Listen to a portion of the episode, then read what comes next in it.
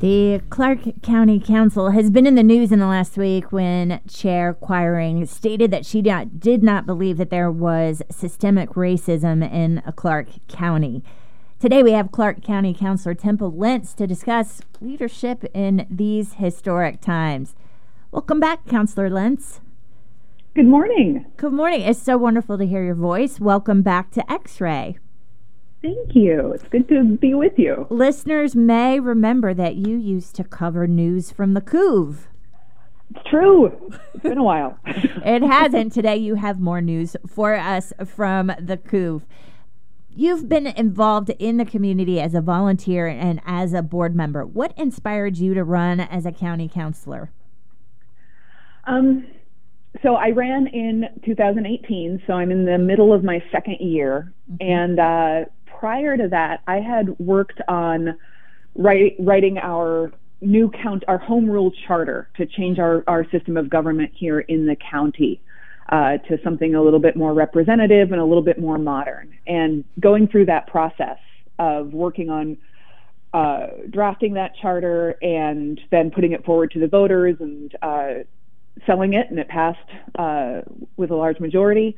Um, kind of made me more interested in continuing that work. I wanted to run to help implement the charter and keep Clark County ideally moving a little bit forward. Mm, I love that. Now, sometimes we create change from the inside. Sometimes we, we push on change from the outside. What has been what has been uh, what have been some of your proudest accomplishments in your term as a county councilor so far? You know, um, one of the things that I am learning is that government does take a while. Uh, somebody, one of our state senators here told me that some of the, it wasn't so much advice, but one of the best comments that she got was uh, from a mentor when she first ran was that if you really want to achieve anything in government and elected office, you need to be prepared to stick it out for a while mm. because the wheels do move slowly. Um, so what I'm really working on and what I'm proud of being able to bring to the council is you know, currently I'm the only Democrat on a on a board of five, and uh, one of our members did recently switch just this year from Republican to nonpartisan, but otherwise, um, it's a much more conservative leaning board, and uh, I'm able to bring the perspective, a, a more progressive perspective, to the board, mm. and help move our conversations in that direction. Uh, so some of the things that we're talking about that may have been simply rubber stamped in the past now are getting more scrutiny or asking different questions. Uh, so I, I, don't know necessarily that it's like, woo, you know, straight win, we got this, we got that. A lot of these things take a long time, but the conversation is starting to change. And for example, one of the things that we did just a few weeks ago uh, was we did pass a resolution that was unanimous uh, that Clark County would take meaningful and intentional steps to eliminate systemic racism, mm. taking a look internally and also at the larger community.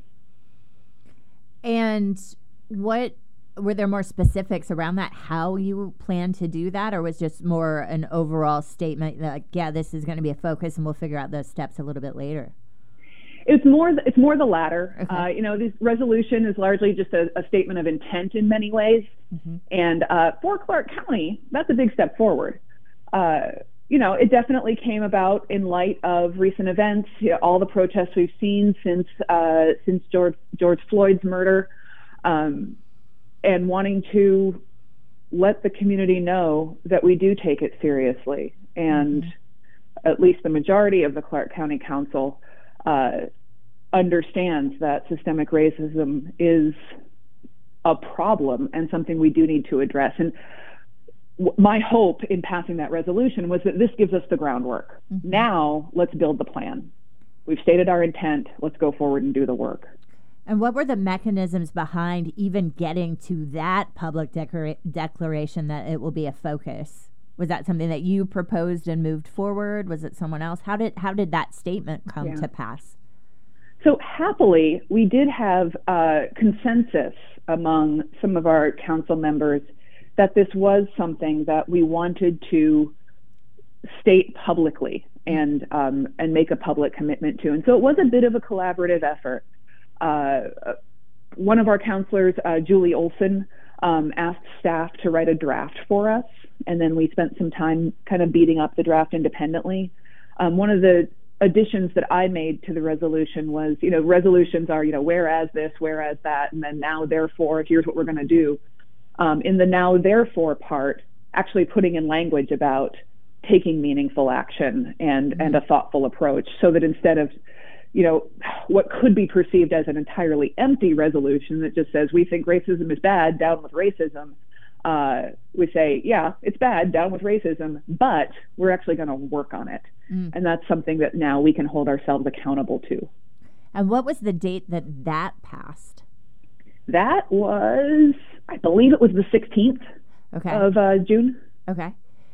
And then the headlines of just last week, last Thursday, where that um, chair Quiring has stated that systemic racism doesn't exist in Clark County. So, what happened between the 16th and your meeting last week?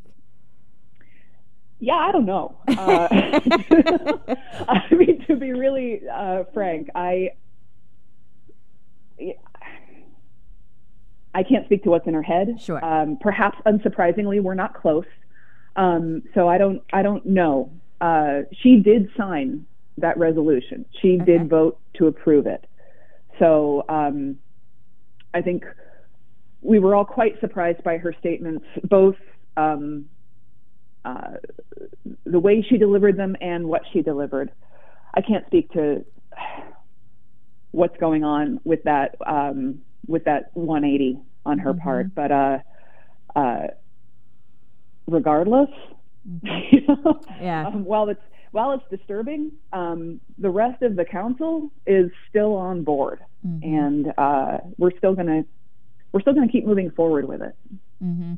And you know, with news media, that that sort of headline is just you know gold. It's it's a it's clickbait. Everyone's like, what? How could how could an elected official not recognize and acknowledge systemic racism is happening everywhere, including in Clark County? Um, but but to provide a little context, what was the conversation? Um, and I've, I've heard the the audio of, of your response and the exchange with with the chair. What was the topic that you all were discussing that then led to the statement that systemic racism doesn't isn't doesn't happen in Clark County? Sure. So what we were discussing was that the week prior, uh, well, let me, let me go back even further. Mm-hmm. Um, in 2016, uh, our sheriff purchased a number of uh, the thin blue line flag stickers mm-hmm. that have um, differing people have differing interpretations of them. Uh, for folks who are very much uh, within the law enforcement community and enmeshed in that, it is a you know they claim it's a it's a show of solidarity, especially for officers who've died in the line of duty. Um, as we've heard from uh, especially members of our black and brown communities, uh, that is that flag is also often aligned with um, denial of, rejection of, protest against uh, Black Lives Matter and other protests against police brutality. So there's a lot of division uh, depending on who you talk to with those. Uh, the sheriff bought those stickers um, to put on the backs of sheriff's vehicles. And at that time in 2016, um, Nobody batted an eyelash. Nobody. He didn't. He didn't ask permission. He just went and did it. And um, members of the community did, uh, uh, you know, complain, say, "Hey, is that appropriate to be on the back of a sheriff's vehicle?" Um, but it it really went unheard. And uh, most recently, though, the NAACP sent our sheriff a letter and copied members of the council and the county prosecutor um, outlining the reasons why uh, it's a problematic sticker to have on public vehicles and asking that they be removed. Mm-hmm. This was, uh, that letter was sent on Thursday, the 18th, mm-hmm. I believe. Um, so also two days after we passed our resolution saying we were going to do something about systemic racism, and uh, and also um, the sheriff was scheduled to we'd arranged for him to present at our local NAACP's Juneteenth event on the 20th uh, and talk about the sheriff's office and uh, relationships and, and what we can do moving forward. So um, that letter was sent. uh, the sheriff, uh, to his credit, got the letter, recognized uh, recognized the moment that we're in and what the right thing to do should be. And on Friday, uh, started to order those stickers coming off of the backs of the cars. Mm-hmm. And uh, because there's a lot of cars and there's a lot of shifts, it's taken a while, but I think they're almost through getting them all off. Mm. And he then, the, at the Juneteenth event, uh, shared that with the public and said, "We are we are doing that." Um, then the next week, last week, uh, because the letter from the NAACP was addressed to all of us, um, not just the sheriff, and because fleet vehicles are actually owned by the county under the purview of the county council, they're not really the sheriff's vehicles. Uh, I felt that this letter from the NAACP merited a response. Mm-hmm. So, uh, drafted a support letter, basically a letter saying that we supported the action the sheriff took. We saw it as a good faith gesture to keep moving forward, to be able to have open and honest discussions because those stickers are seen as a barrier to those discussions by many people in the community. So by removing that barrier, hopefully we can move forward. And that's what the letter said. Um, the rest of the council was very supportive of sending that letter and essentially ratifying uh, the actions of the sheriff to remove those stickers. But um, Chair Quiring didn't agree with that. Hmm. And so, what comes next? Well, we're, trying to figure, we're trying to figure that out. Yeah. Um, we have a meeting today, and I've been in conversations with folks from our YWCA, from our NAACP chapter, also uh, our LULAC chapter, and our Clark County Volunteers Law- Volunteer Lawyers Program, talking about how, you know, regardless of the chair's perspective, individual perspective, we know that others in the community may share that perspective as well. And so there's an opportunity here for education and interaction. Mm-hmm. And I think one of the first things we're going to move toward is some listening sessions to have members of our community who have experienced um, individual and systemic racism in our community come and talk with us about their experiences and the impacts these have. Mm-hmm. I mean, many people in our community, and I don't think Clark County is alone in this, have the great fortune of not having experienced racism. You know, if we get to walk around in white skin and we're surrounded largely uh, by people who look and sound just like us, then we may be able to to have the great privilege of not experiencing that. And mm-hmm.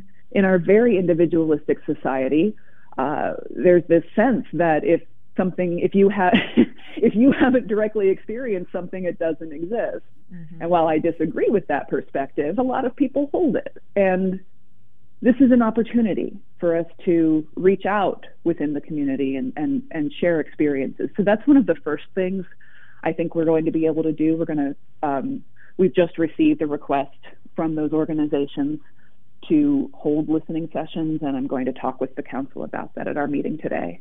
Mm the exchange with the chair uh, was primarily the two of you. Is that right? Yes. Okay. And um, in hearing the exchange, like I was, I was, you know, on the edge of my seat with with every with every word, and you brought such calm um, to the conversation and allyship um, and curiosity, which I think is something that. Uh, in a time of conflict is is always a as a good place to start trying to understand where the other person is coming from. Can you speak to sort of how you prepared yourself for that moment and even what was happening in that moment? Was your heart racing? Were you comfortable uh, sort of putting yourself out there and challenging uh, her in the in that moment um, first, I really I want to say I really appreciate uh, all the stuff you just said. Um, uh, I would love to tell you that nah, I'm I, I got I got this. It, was yeah. totally a piece of cake. It was great. Um, it was a very, it was a, it was a tense and awful situation. My cortisol levels were quite high that day. Mm-hmm. Um, I wasn't expecting that response from her. Um, she she does have a demonstrated pattern of behavior of taking things uh, that she disagrees with to a much higher level than necessary. Mm-hmm. Um, so it, it, it wasn't new, but it was um, much more aggressive than the situation warranted, and so it was a bit of a surprise.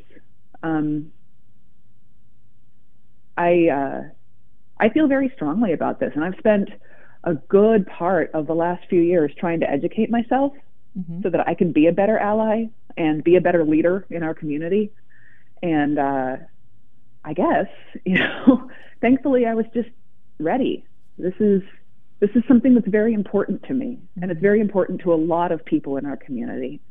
And in order, one of one of the biggest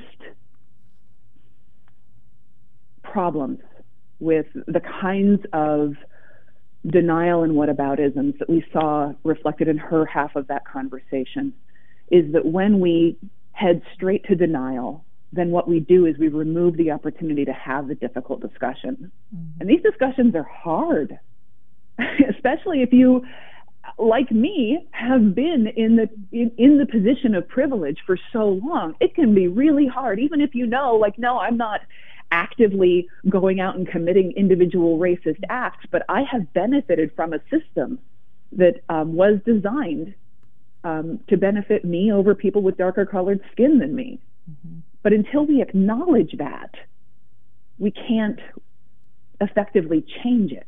Mm-hmm. And that's tough. Um, it's uncomfortable, and you need to be able to learn to sit in your discomfort thankfully, um, sitting through public meetings, you learn to sit through a lot of discomfort. so. Noted, noted. and so, as you look at what comes next, listening sessions are, are one of those pieces. Um, what, as you envision the role for the county, and we're talking about Clark County, um, what what sort of policy initiatives, or what do you see as some of the ways that the the council can show leadership around racial justice and liberation?